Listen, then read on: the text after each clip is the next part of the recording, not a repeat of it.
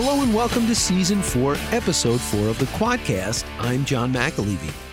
Thank you for choosing the podcast, which, although mainly for and about folks like me who have had their lives affected by a spinal cord injury, is really for anyone who just wants to be inspired.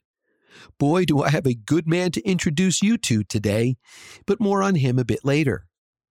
Did you have a chance to listen to my conversation with the great Kelsey Peterson last week? She of the Move Me documentary. I must say that of all the episodes I've recorded, I have gotten more feedback regarding our chat than I have pretty much any of my other 49 installments. Kelsey is a smart, deep thinker who bears her soul in her raw and candid autobiographical film. If you have not seen Move Me, I urge you to do so. And before that, please listen to our discussion. As you have heard me complain in the past, getting guests is not always easy for me. First of all, I'm a veritable nobody, and I have a tiny social media imprint. So when friends and former guests make suggestions, it is so appreciated. Today, I give a tip of the cap to Hannah and Jared Nieder for recommending Mark Fuglevand. Mark's story is not uncommon to many of the guests that I have featured in the past. He suffered a traumatic injury at the age of 18, but has not let that define who he is or how he lives. Married today with two young boys, Mark is thriving personally and professionally. He is a big, bright, shining example of the phrase, necessity is the mother of all invention. That is because he founded the company Abilitease Adaptive, whose mission statement is, quote, we design adaptive tools to improve the quality of life for people of all abilities, end quote. Their adaptive solutions aim to not only solve a problem, but be affordable and appealing in design. Let's just say the products he designs truly help Mark make his mark on the disabled community. Sorry, I couldn't resist. Following this brief public service announcement from the Christopher and Dana Reeve Foundation, Mark Fuglevand is here to tell us all about that and much more. And that, my friends, is next. Did you know that one in every 50 Americans is living with some form of paralysis? The Christopher and Dana Reeve Foundation wants to change that. They are dedicated to discovering cures for spinal cord injury by funding innovative research and improving the quality of life and health for all people living with paralysis. Make a difference, change a life, and redefine what it means to live with paralysis by joining the Reeve Foundation today. For more information, visit ChristopherReeve.org. The Christopher and Dana Reeve Foundation. Today's care, tomorrow's cure.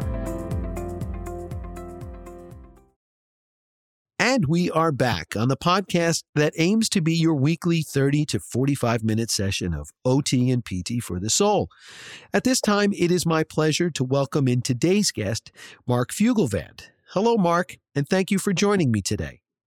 Hey, John, how you doing? It's a pleasure to be here. I'm excited to to be on the show. Excellent. And as I said in my opening, which you will hear once the show is complete, completed and edited and turned around, finding guests to appear on uh, on these is sometimes hard for me to do it on my own.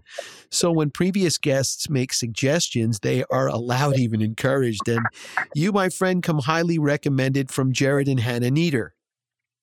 Oh, thank you. No, that's awesome. They're pretty special people. They certainly are, and they they certainly don't let any grass grow under their feet. They're showing a lot of us folks who have had spinal cord injuries that there is still so much out there that we can all do if we just put our mind to it.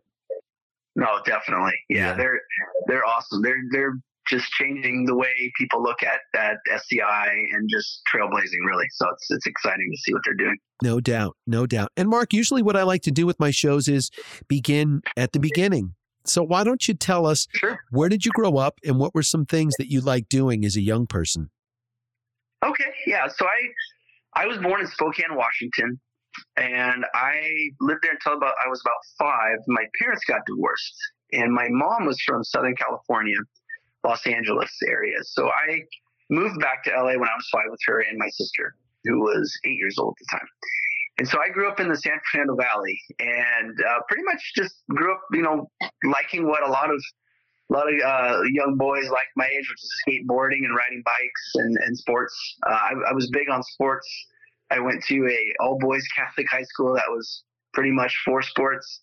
So I played, um, you know, football, baseball, all those things. But around the time that I became a teenager, hockey became to be a really big thing over here in Southern California with uh, Wayne Gretzky coming to the to the Los Angeles Kings. Oh, right, so, sure. Yeah, so around that time, ice rinks started popping up, and rollerblading was really popular in junior high. So I, I really took to that, and I loved it. So ice hockey became my thing, and I played it all the way through high school, or junior high and high school. And I, I was set on. I, I really wanted to go play in college. I mean, I wasn't wasn't like D1 material, but I was looking at D2, D3 schools, and legitimately wanted to go and you know, go into the cold and, and play hockey and go to college. So you wanted to come up north, huh? Yeah, or yeah, come up was, east. Come over the yeah east and north. I mean, I wasn't a. We, we hopped over the border a couple times to like British Columbia and did some uh, some hockey camps and things like that. But yeah, I, I, really got into that. That was that was a passion of mine. Um, you know, when I became like a teenager, it was it was everything for me. Like all I thought about and all I did. That's really so. cool and and funny. I grew up in New Jersey, and um, I was I was a sports guy myself. I played three sports in high school, like yourself, right. and um, hockey was really not on my radar. I was never a big hockey guy, and I went to oh, wow. Providence okay. College in Rhode Island, and we have a really really good program. We're a yeah. top twenty team. They won a national championship a couple of years ago, and I yeah. had I had some roommates or not roommates, some guys that lived on my floor. I remember at the time were from such great places as like Moose Jaw, Saskatchewan, and oh, uh, oh, wow. some okay. of these other crazy cities in in and around nice. Canada. Yeah. yeah. and so that was it was huge there. And I remember in the off season when they were not playing, um, the guys on the team were were supposed to uh, get around campus, they had to stay in shape. You know, of course, D1 athletes, yeah. these guys have to stay in shape. So these big guys were on those rollerblades at the time. So you had to be careful on campus. If you if you didn't look where you were going, you were going to get run over by one of these big guys on oh, the yeah. rollerblades. I'm sure. I'm sure. Yeah. No, it, it's a great sport. I mean, I, I still enjoy watching it with my with my kids now. But uh, yeah. yeah. What what position did you play?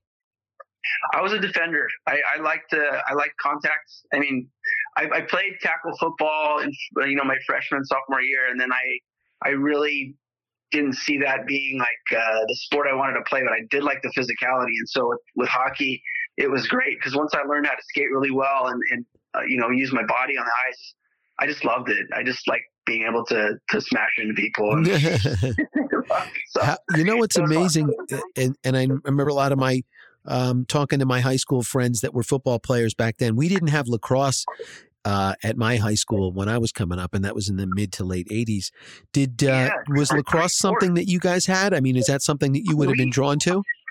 I would have, yes, for sure. We did not have it, but I can tell you now, just looking at my friends' kids and, and over here in Southern California, it's big here now. Yeah. I mean, I see it when I'm driving to drop my kids off for soccer. Like, there's lacrosse at all the high schools and to me that that's perfect, right? That's a great kind of off ice contact sport yeah. that has some similarities. I'm like, why didn't we have this? right. Kids? You mentioned banging into people. That would have been perfect for you.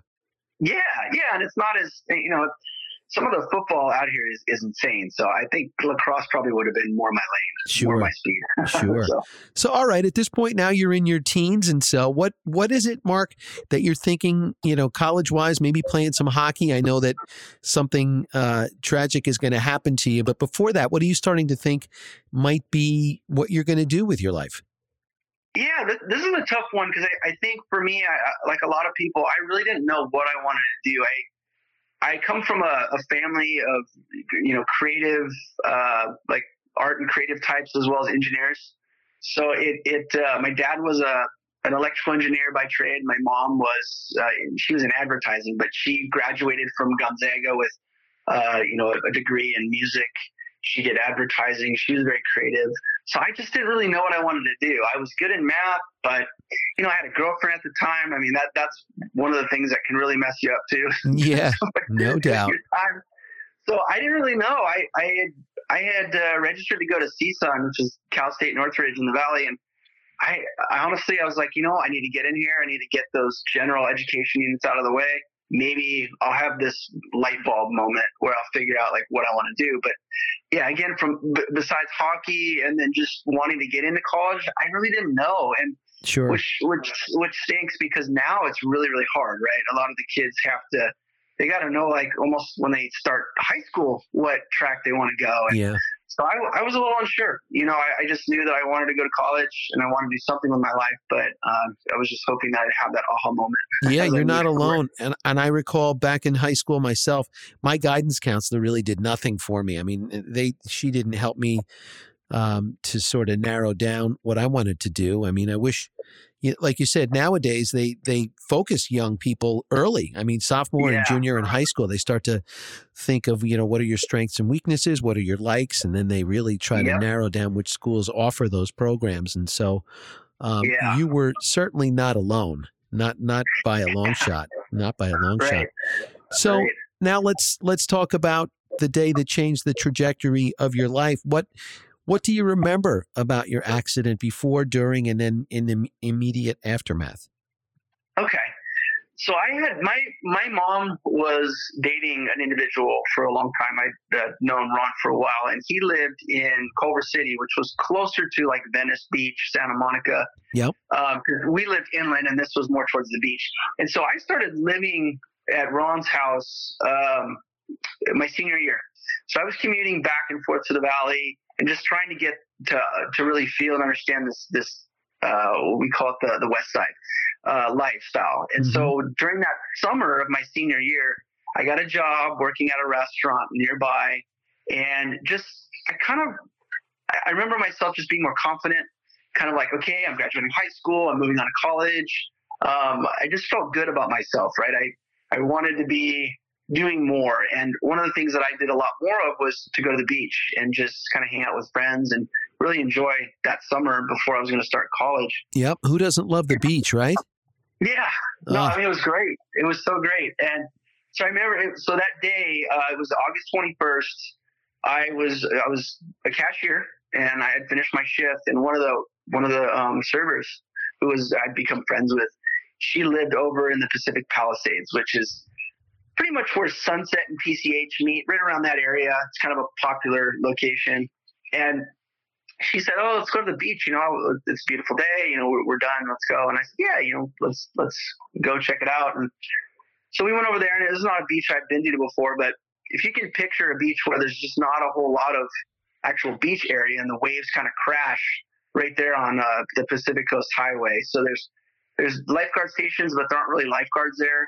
It's not really a beach where you'd want to go surf or, or do anything like that. Mm-hmm. Um, and if something were to happen, there's not a whole lot of people like hanging out on the sand right there. It's just not one of those popular ones. Mm-hmm. And so I, she had a house like like across the highway where we could park, and then we took a bridge over.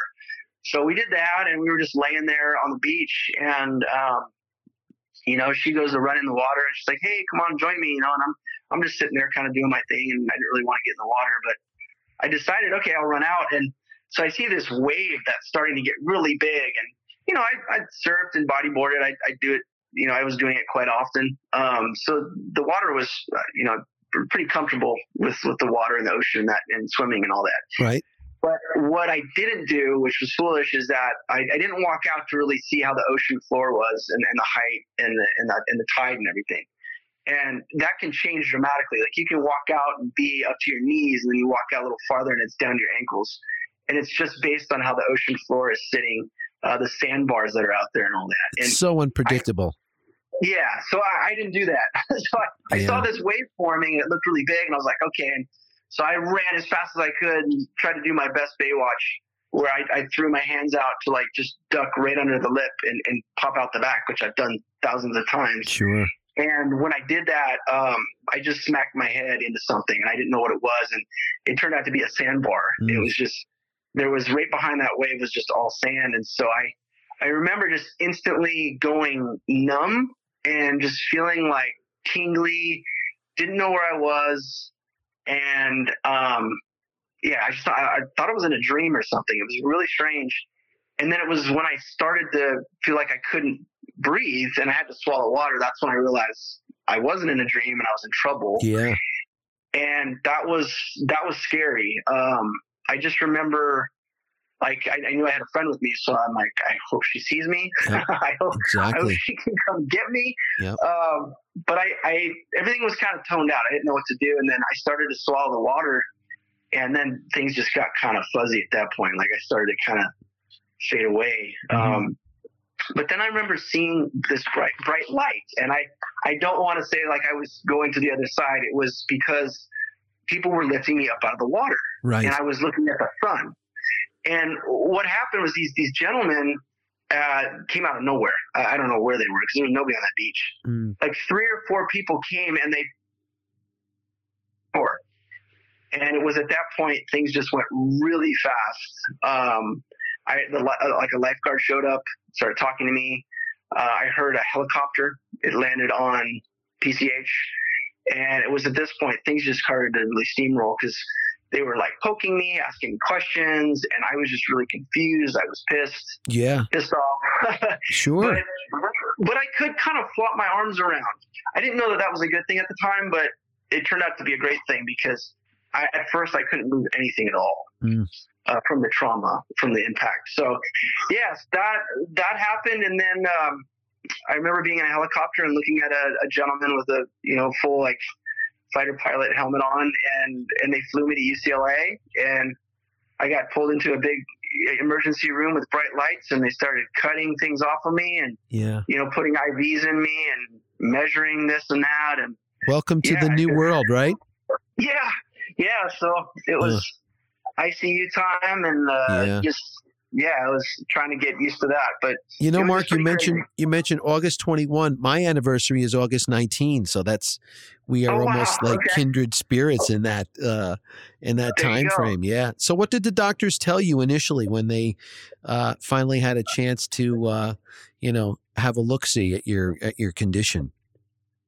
So I think they waited to tell me until after the surgery. Um, I know in the beginning I was in traction, so there I, I guess at the time, like I could have had a halo or, uh, well, yeah, I could have had a halo, which is the screws in your forehead in order to stabilize the neck after surgery. But the only screws I had were traction in the beginning to kind of stretch my neck out to prepare it for the surgery. So I ended up having, um, what do they call that? A spinal fusion. Yes. So I had a plate, plate in the front and a plate in the back. And the way it was explained to me is that um, they would do one side and then slowly rotate me like a rotisserie chicken uh, until they got to the other side and then to the other side of the, of the surgery. Yeah. So uh, it, I think it was after that, and I didn't have as much of the morphine, I guess, when they brought my parents in and we all kind of talked and sat down and said, "This is what we saw. This is what's going on." And, yeah. Um, so I mean, for me, fortunately, I was an incomplete injury. I had I had pinched the cord. Yes. And they were they were able to give me a steroid early on, which um, lowered some of the inflammation around the area, which I guess is what creates the paralysis. Yes, that's huge. Yeah. Yeah, so that helped. Um, I mean, I don't I don't know to what extent, but I can say that I do have sensation um, in my lower extremities below my level of injury. Yeah. It's not 100%, but I do have the sensation. Um, I can I can wiggle a, a, kind of wiggle a finger and a big toe, but other than that, it's really more for parlor tricks. It, it's not functional. parlor tricks. Yeah. Well, we we we take uh, we don't take any wiggling for granted, right? We like anything right. that'll wiggle and shake or whatever. Yeah, that's great. That's right. Yeah. Uh, so, Mark, where yeah. did you do your rehab, and how long did you stay there? So my rehab was at a place called Daniel Freeman Memorial Hospital in Inglewood. It's very close to the Forum. Okay, sure. Where the, where, the, Lakers played way back when. And, yes. Uh, that is now no longer there. But at the time, there were two predominant rehab facilities. There was Daniel Freeman and there was Rancho. Rancho Los Amigos and Downey is still there and it's thriving. But at the time, uh, I was living in Culver City, so going to Inglewood made a lot more sense. It was just closer, and I was, to be honest, like terrified yeah. of being alone, um, just because I couldn't move. Sure. I mean, I I remember in ICU like getting the breathing tube out, having to ask people to do this or that for me, and it scared me the thought of going somewhere where I didn't have family. Right. And so that that's where I did my rehab. And I was there for a solid, I would say, two and a half months before mm-hmm. they kicked me out. so, yeah, the insurance companies have a way of kicking you out, right? Yeah, and it, it's that's hard. I mean, when you go home, uh, that was a really scary thing for me. I mean, it it's weird to go back to something where you were able bodied. Yeah. And you can like smell your clothes and you see your bed and I, I go, well, they changed the bed, but I mean, just Mm, just right. my room. Sure. It was weird. Like I, if I could put myself back in that spot, it was just that feeling was it was unbelievable. You know, you mentioned that I, I work nowadays um, at Kessler Institute for Rehabilitation up here in New Jersey, where I did my uh, my rehab all those years ago, and I'm the peer counseling coordinator there. And so I have dealt with tons of people who we try to match them up with when they're inpatients we try to match them up with folks who have been living in the community with their disability for a number of years just you know if they okay. have any questions or concerns or just you know it's one thing to talk to your doctor or your therapist or your family members but it's another thing to talk to someone who's you know disabled who's sort of walking the walk and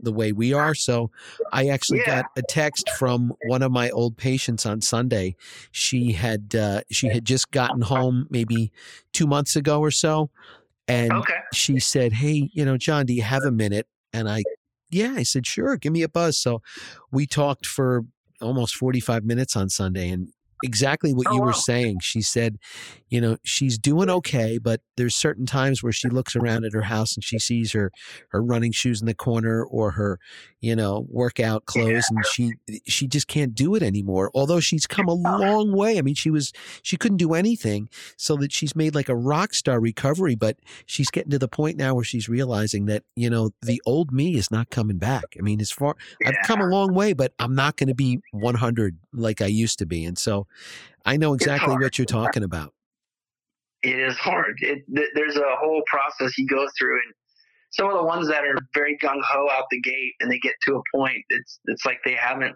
experienced that. I like to say acceptance, but there's like a, a period where you kind of have this realization, like, okay, this is kind of my my new playbook, and I got to get comfortable with it. Let's just do the best we can with what we got. If Right. something gets better, awesome, but yep let's be realistic and just kind of move forward. kind of like the wizard of oz. We're not in kansas anymore right? Yeah. Oh right. man. Oh man. Well let's get back to your story. Okay so now you're 18 years old and you're a c5 incomplete quad. What is Yep. the plan moving forward now? What are you thinking you're going to do with your life?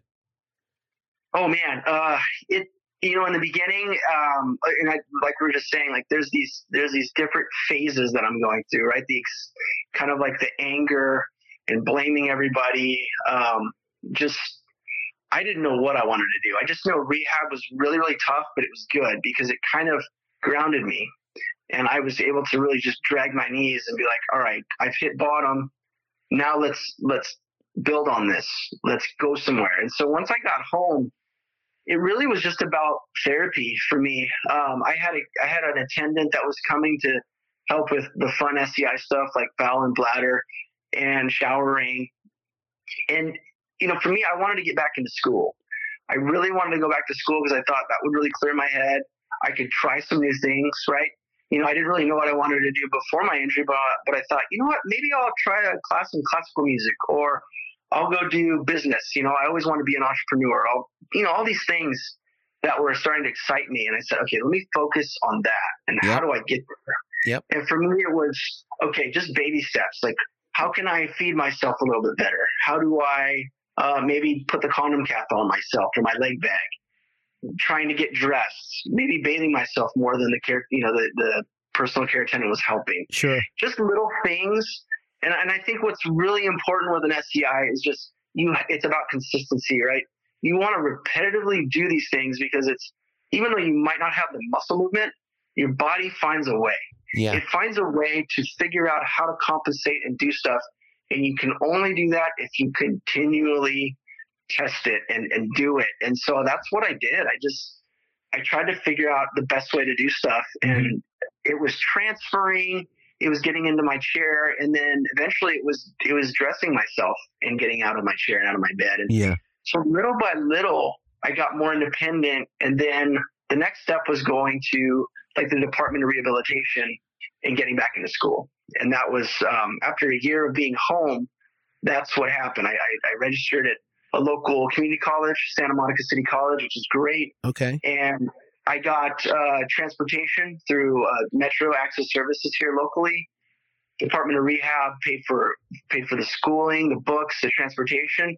All I had to do was show up and, and just engage, right? And, and so that's what I did. I, I I had the best time. Like I met so many great people and teachers and you know i mean southern california going to college in southern california it's like yeah there's nothing you can't complain about it i was gonna say yeah you know yeah. i'm a jersey guy and i used to watch baywatch and all of that stuff and yeah. La law and i'm i'm watching all these all the beautiful people out in california yeah. and so uh, so that worked out great for you so then you wound up getting a degree in accounting and you start a career in accounting and you know, how did that go? Sort of the the, the first uh, foray into that. I mean, were you working in an office building? There you are wheeling your wheelchair at, at, into a job. How did that go initially?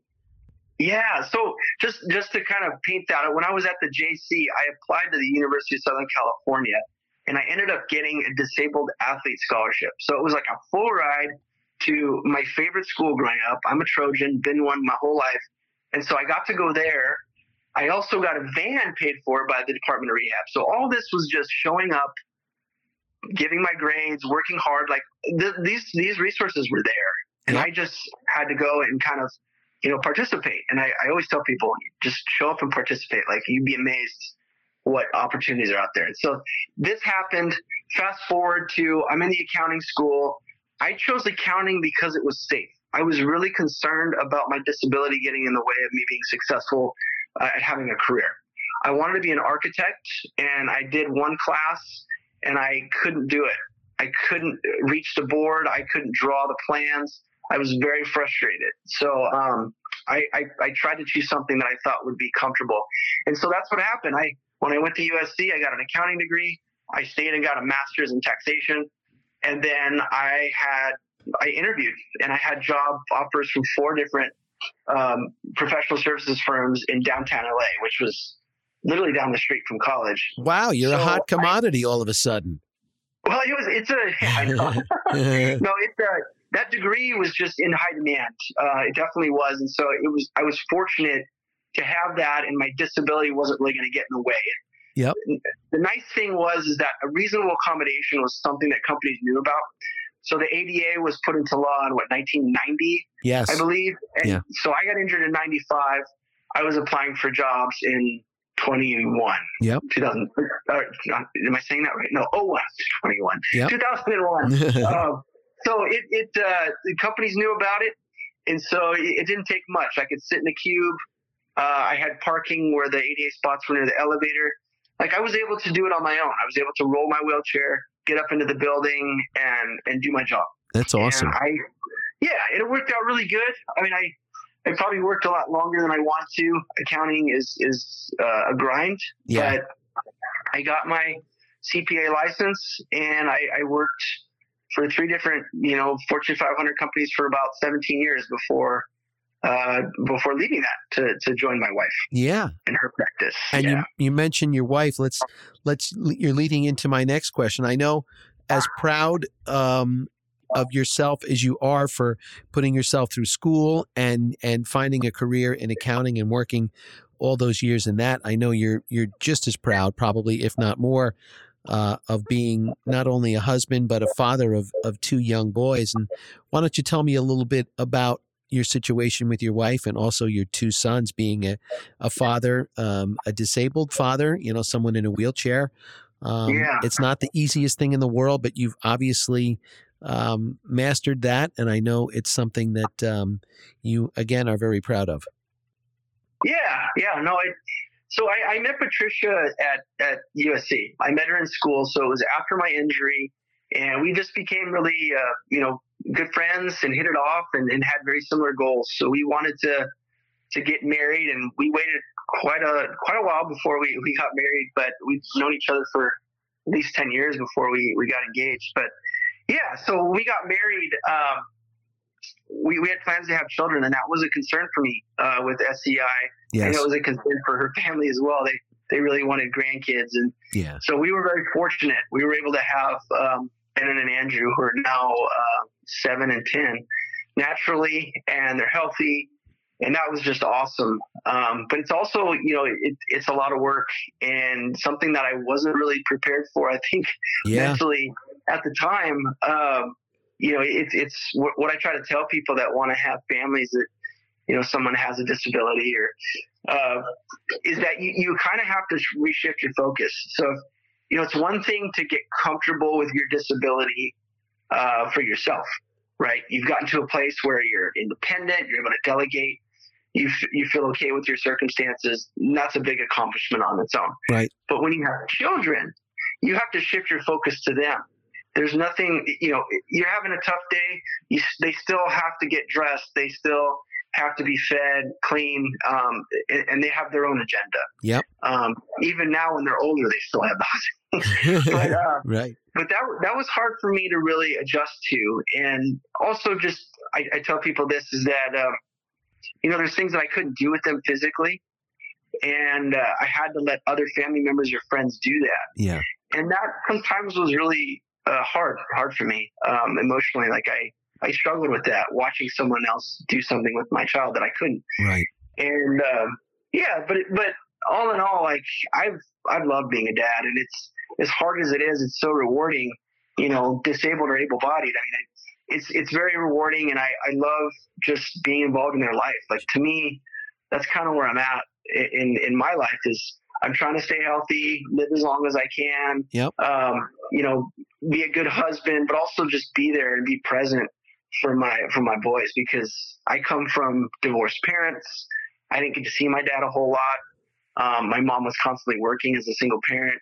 Like now, you know, Patricia and I, we have our own accounting practice. Yes. We can go to the award ceremonies after lunch at school. We can, you know, go to all of their soccer games, take them to dinner if we want. Like, yeah. those are things that I cherish and I love. And, but it took a lot of planning to get there. It didn't just happen. And sure. It, it kind of, you know, with the disability and career, it kind of all smashed together and really had to think about it and uh, try to try to make the best of it. But yeah, it's it's been incredible. You know, um, even though it's been difficult. yeah, you know, you're you're not only. It sounds like you're not only their father, but you're also a role model. You know, which most dads are, but you're almost a, a dual role model because you are someone who is disabled and you're showing your boys that you know even though you are in a wheelchair and and there's a lot of things that you can't do there's still right. so much that you can do and they see that and um, that has to be really fulfilling. Yeah. No I, and i want them to i mean we're in a perfect time right now especially with access to social media to normalize disability and i i i've tried you know that's all they know that's all they've seen their whole life and I, I try to, you know, bring that to their forefront when they're out and about. Like, be be respectful if someone needs help or or if you see something that's not right, like speak up. Um, you know, especially like with parking. You know, we, we deal with this all the time, and I, I try to get my boys to understand like the shopping carts don't belong. yeah, right. Sure. And, if someone needs help or, or you know if someone has a badge on and has their name, call them by their name, say hello, you know, try to make eye contact. Just just yeah. different things. I, I just want them to be good human beings. Yeah. If, if they can be uh, contribute to society in anyway, is that I want them to just be good humans. And if they do that, then I'll feel like I've succeeded as a parent. You know? Oh, absolutely. You know, that's the biggest thing. Yeah. So. I can remember talking to uh, a gentleman that was an inpatient with me, and he had gotten married, and he and his wife uh, were were thinking about having children, and he mm-hmm. grabbed me off to the side and he said, "You know, tell you the truth, one of my bigger concerns is, and this is only something that we folks who have the disability uh, can relate to, is he said, I, I, I don't know whether I will be able to help my wife with a lot of the chores. He said, and, and yeah. along the lines of you know changing diapers. He said first of all, I, am going to have to have my own diaper changed, and then I'm going to change my child's diaper kind of yeah, that's right. Get in line. Right. So uh, yeah. it's only gallows humor that we can talk about things like that. But uh, yeah. yeah. so that is um, that is amazing, and and I'm so happy that it happened for you, and you're you're yeah. thriving with your with your marriage and with your boys, and they're they're seeing a great example of of how you know people deal with folks who are disabled. You know, when I was a kid, I wasn't around people that were disabled. I didn't really see them until I myself was, and I was in the rehab facility. So yeah, that, you know, your true. boys are around it at such a young age, they'll be able to, you know, to how to react around people and have compassion and and um, you know, it's we need young people these days that that have that and have seen that, and it sounds like your boys are uh, are right there with it. Yeah, they're they're uh, they're definitely coming around to it. I mean, that and just I, I guess I forgot to mention the other thing is just just looking at accessibility from a different lens. Like I want, I would love, if anything, to try and make this world more accessible and normalize disability in it. Because I, I feel like, like you just said, even now there's still barriers, whether it's transportation or finances. Yeah. I don't see a whole lot of individuals in wheelchairs out and about, and that that's frustrating to me. But I, I think we're all guilty of that from all the things of convenience that technology has brought us, right? I mean, yes. there's no reason to, to leave the home anymore. You can pretty much have everything you want right. at your house. But it's true. I, I try to get every, my boys and, and, and, we try to go out and eat. And I love the social experience. I, I feel like that should never change. Like mm-hmm. as human beings, we need to be able to talk, interact, smile, cry, laugh, whatever with each other.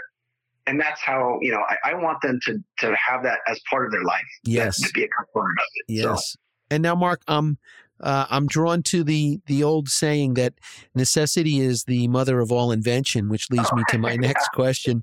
Yeah, it, tell us about the company that you founded, Abilitease.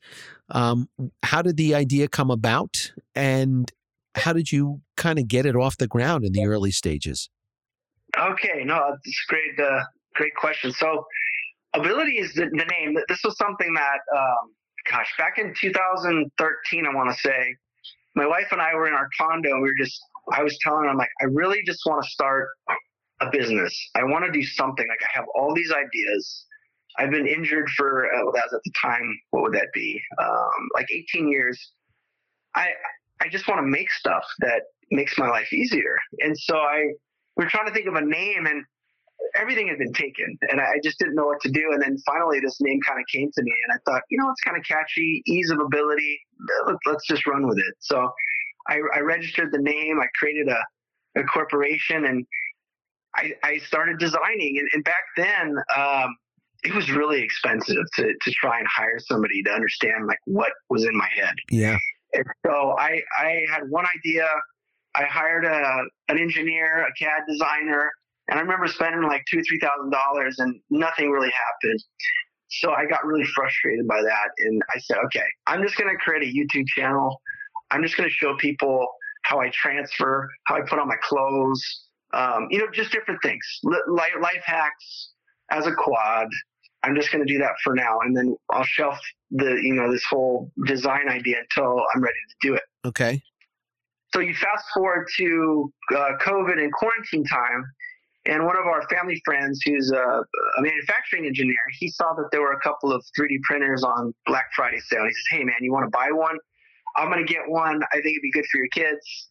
And I said, "Yeah, you know, pick me up one." And I, I paid him back. I think it was like 150 dollars, or something like that. Yeah. And we started making stuff. We, we started printing out, you know, animals and trees, and we were using them for school project dioramas, things like that. And it just became a fun thing to do. Then COVID hits, and uh, there's this whole maker movement where people are making face shield components for frontline workers because they couldn't get their protective equipment. And so we were making, I think we made 500 of these plastic visors. And the the team was fitting them with the 3M shield. Like we were passing them out to hospitals. Okay. I saw pictures of people wearing stuff that I made. Wow. That was like, yeah, that was whoa. I mean, it, yeah, that must so, have blown your mind. Oh, it, it did. It, it was so powerful, and the boys were doing it with me, and they saw it, and I was like, look, these are people that need help, and we were able to help them with just this little thing here, this little piece of technology. Isn't that cool? And then, then the light bulb went off, and it was, oh, well, why don't I learn CAD and make my own tools? Mm. And then I'll share them with the world and see if anybody else needs these tools. And so it, it started with very simple things. I started watching YouTube videos and going, oh, I want to make this with a circle and, you know, a handle. How do I do that? I watched a video of something similar, put it on one screen, open up my CAD software in the next, and just slowly started to learn it to the point where I could, you know, pretty much do anything in, in the software and draw it. So that's when I got, I got onto social media and I, I made a couple of items and I put them on there, and the responses were, were overwhelming. Mm. Uh, the, the, emails, the direct messages, the, the comments. I just knew that there was a whole market out there of underserved people that need these products. And, and it just became more evident to me through interacting with people. And so we started with a few, and then it's just been like continual. Like I try to come up with something every month. Um, and, and then it was just how do I improve my manufacturing? How do I get, you know, better printers, better materials? And then it just became like a business, a real business. And we launched the, the website in August on my anniversary uh, this past year in 22, and then went to the Phoenix uh, Abilities Expo for the first time. And it's just been an incredible response. And it's just been growing like crazy since. So that's, now I'm trying to think about what, what I'm going to do next. Yeah, God, that's awesome. Mark, tell us yeah. about um, how many products are um, do you have, and uh, tell us about the website where my listeners can can oh, find sure. your stuff, and then also how much of this stuff was born out of your needs and frustrations in the situations that you were living through. Yeah, yeah, sure. So we currently have, I believe, 14 products on our website. Um, and, and the website is abiliteaseadaptive.com. So it's A B I L I T E A S E and then adaptive, A D A P T I V E. I hope I okay. spelled that right. Yeah. A P T. Um, dot com. And you can get everything through abilitease.com. That's my primary website. I did this so fast. I'm going to be consolidating everything. so it's really just abilitease.com mm-hmm. and everything is accessible there. But uh, yeah, it, so I launched the Shopify site in August, and yeah, I mean, all of these products are basically out of necessity. I mean, it started with like a cap on a urinal so that I could hold my catheter in the urinal while I was, you know, emptying my bladder so it wouldn't splash all over myself. Sure. And then it was, you know, drink holders. Um, I have clothing grabbers to help me dress.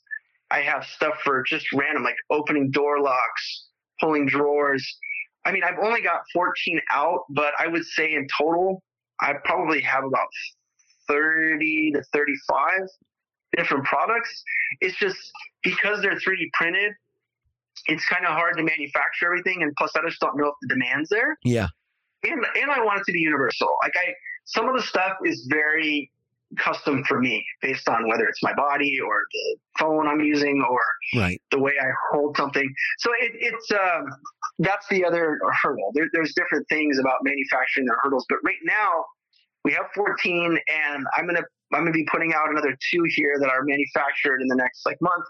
Plus, I have a very exciting product uh, for catheterization that I'm going to come out with in May, and that's the first time I've mentioned that. So awesome! We're breaking news here on the Quadcast. Yeah.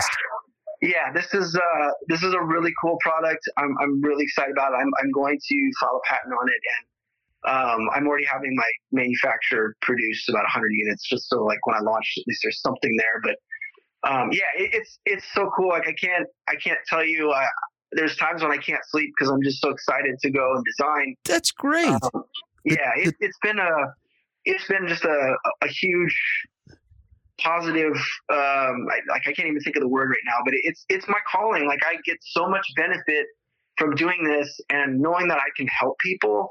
That's it. it it's wonderful. It's, it's incredible. Um, uh, an incredible feeling. You're paying it forward, Mark.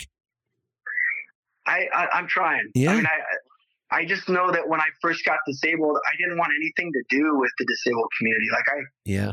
I wanted to feel like quote unquote normal and I didn't want to be around it. Yep. And it's it's crazy how I kind of come back and I'm drawn to it. Like I, I want to be part of it. I want to just immerse myself in helping others because I just know it's hard. And yeah.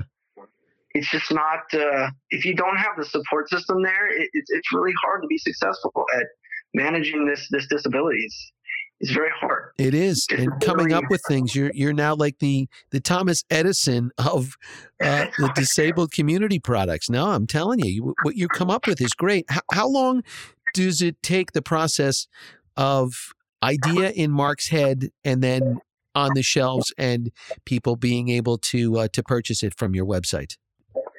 You know, it's not it's it's not as long as you think. It, uh, I'm trying to think here give you a good example. Um, I mean, I would say at most a couple months, depending on what it is. I mean, I'm I'm trying to create aesthetically pleasing, straightforward, and, and not uh, not expensive. So a lot of ADLs, uh, activities of daily living.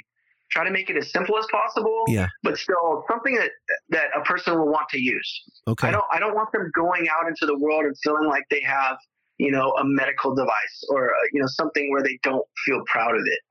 So I'm trying to use colors, rounded corners, just shapes that look fun, but um, that you know, don't me, like, scream I- crippled and disabled. Yeah, yeah, yeah. I I mean, know what you mean. it's it's hard, and, and you know, for me, being injured at a younger age, it's a little bit easier because I've been disabled for so long. Mm. But I think about like the men and women that get injured later on in life that already have families that have this routine that's just been abrupt, abruptly stopped, Yeah, and that's got to be really hard. That acceptance curve is, is a lot harder.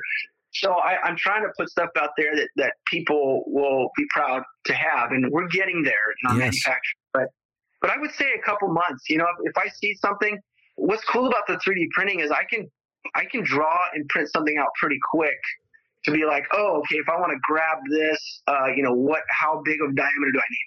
I can measure it and then come within a few millimeters and go, oh, I just need to tweak this or Yep. do that. And then I have something that kind of works. And then I play with it and go, oh, no, it needs this, it needs that.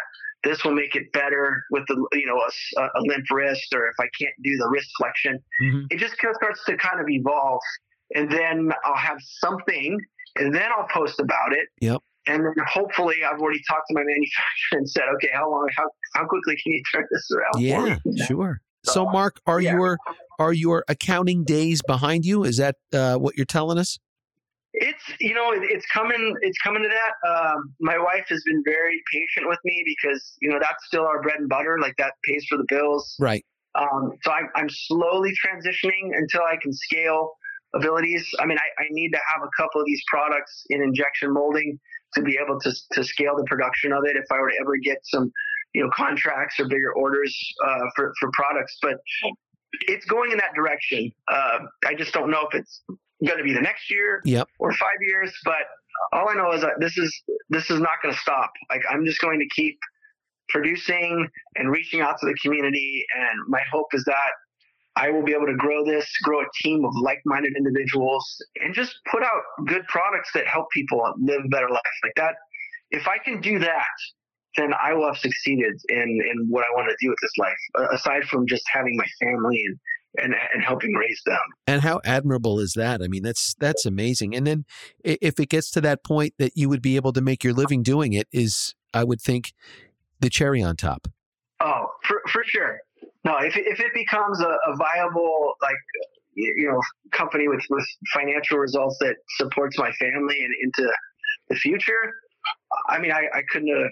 I mean, I already have visions of what I want my the manufacturing facility and my creative space to look like, but that that's still a few years away. But I, you know, if you don't dream it, I don't think it's possible, right? You have to see it, and I Absolutely.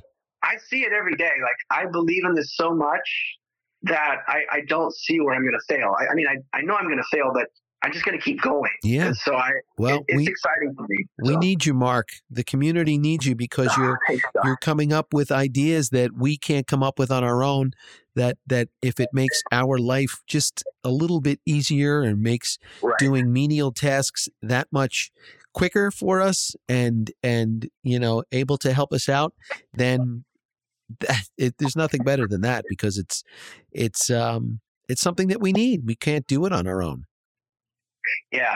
No, it, it I, I know it makes my life better. So I'm, I'm hoping that uh, there's people out there that w- would, would feel the same way. Mhm. It, it's i was gonna definitely been getting that feedback. So Yeah.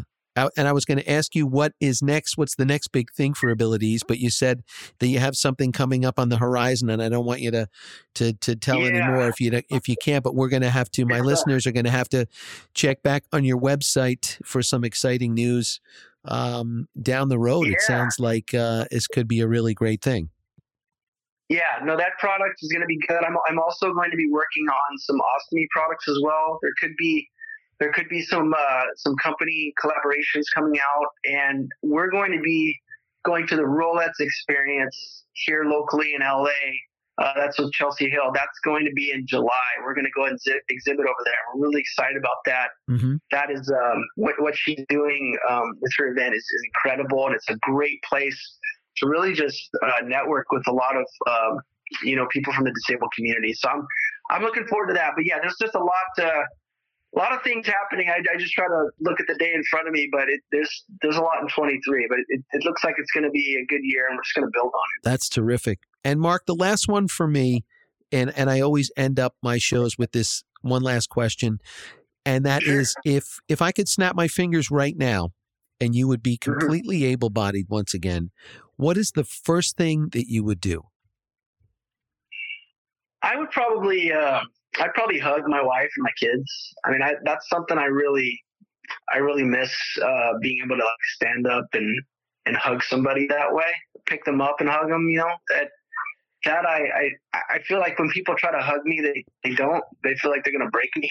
yeah, yeah. Maybe it's just the chair being in the way, but I don't know. Just I, am a I'm a hugger, and I I love that embrace, and I love that from my family, and give them that, and just feel like the strong, able-bodied person to be able to do it. But other than that, I, I uh, I might I might want to lace up the, the, the skates and get out on ice. I was just gonna say you want to get the boys out on the ice. Yeah, yeah. get them in the oh, corners and rough them up a little bit. There we go. Yeah, just rub them out. Maybe give them a little shoulder into the board. oh, that's so great. That's you know the hugging and the reaching out for uh, family members is is a common answer that I get. Yeah, so yeah, I I, I kind of had a feeling that you were going to head in that direction, and so um, uh, well, Mark Fuglevand, I, I want to thank you again, not only for all that you do for the community and for your family and for for those of us who are in the disabled uh, community, as I mentioned, but for joining me today on the Quadcast. It has been a pleasure getting to know you before we went on the air and, and speaking with you now and to bring your, your inspirational story to my listeners. So thank you so much for joining me today. Oh, thank you, John. It, has been wonderful. I, I, appreciate your time and um, I look forward to listening to future episodes and I will I will go and find some other individuals that I think would be good for for this show because I think it's great and this is it is like therapy. I mean, to me, this is what we need to do. We need to fill our days with stories and, and motivate ourselves to just move forward and, and be the best possible person we can. Well, I can't think of a better way to end a show than with those wonderful sentiments. Thanks again, Mark Fuglevand, for your time and for all you do through Abilitease on behalf of the disabled community. Once again, you can find Mark's adaptive tools on his website, which is abiliteaseadaptive.com. That is A B I L I T E A S E adaptive.com. On May 9, I will be recording my next show, and this one I've been looking forward to for some time. I will be speaking with Dan Rose, a veteran who was injured by an improvised explosive device in southern Afghanistan in 2011. This will be my first opportunity to share the story of a serviceman injured in defense of the country and a great opportunity to thank him for his service. This is a conversation you will not want to miss. Thank you, as always, to my friend Chris Perepesco, who has been with me since day one, mixing my shows out of the kindness of his heart. He works at Harbor Picture Company in New York City, and when he has a free minute, he skillfully pieces my shows together. Quite frankly, this venture goes nowhere without Chris. Thank you. And on behalf of all of the good folks here at the Quadcast, I am John McAlevey, and I thank you for your time.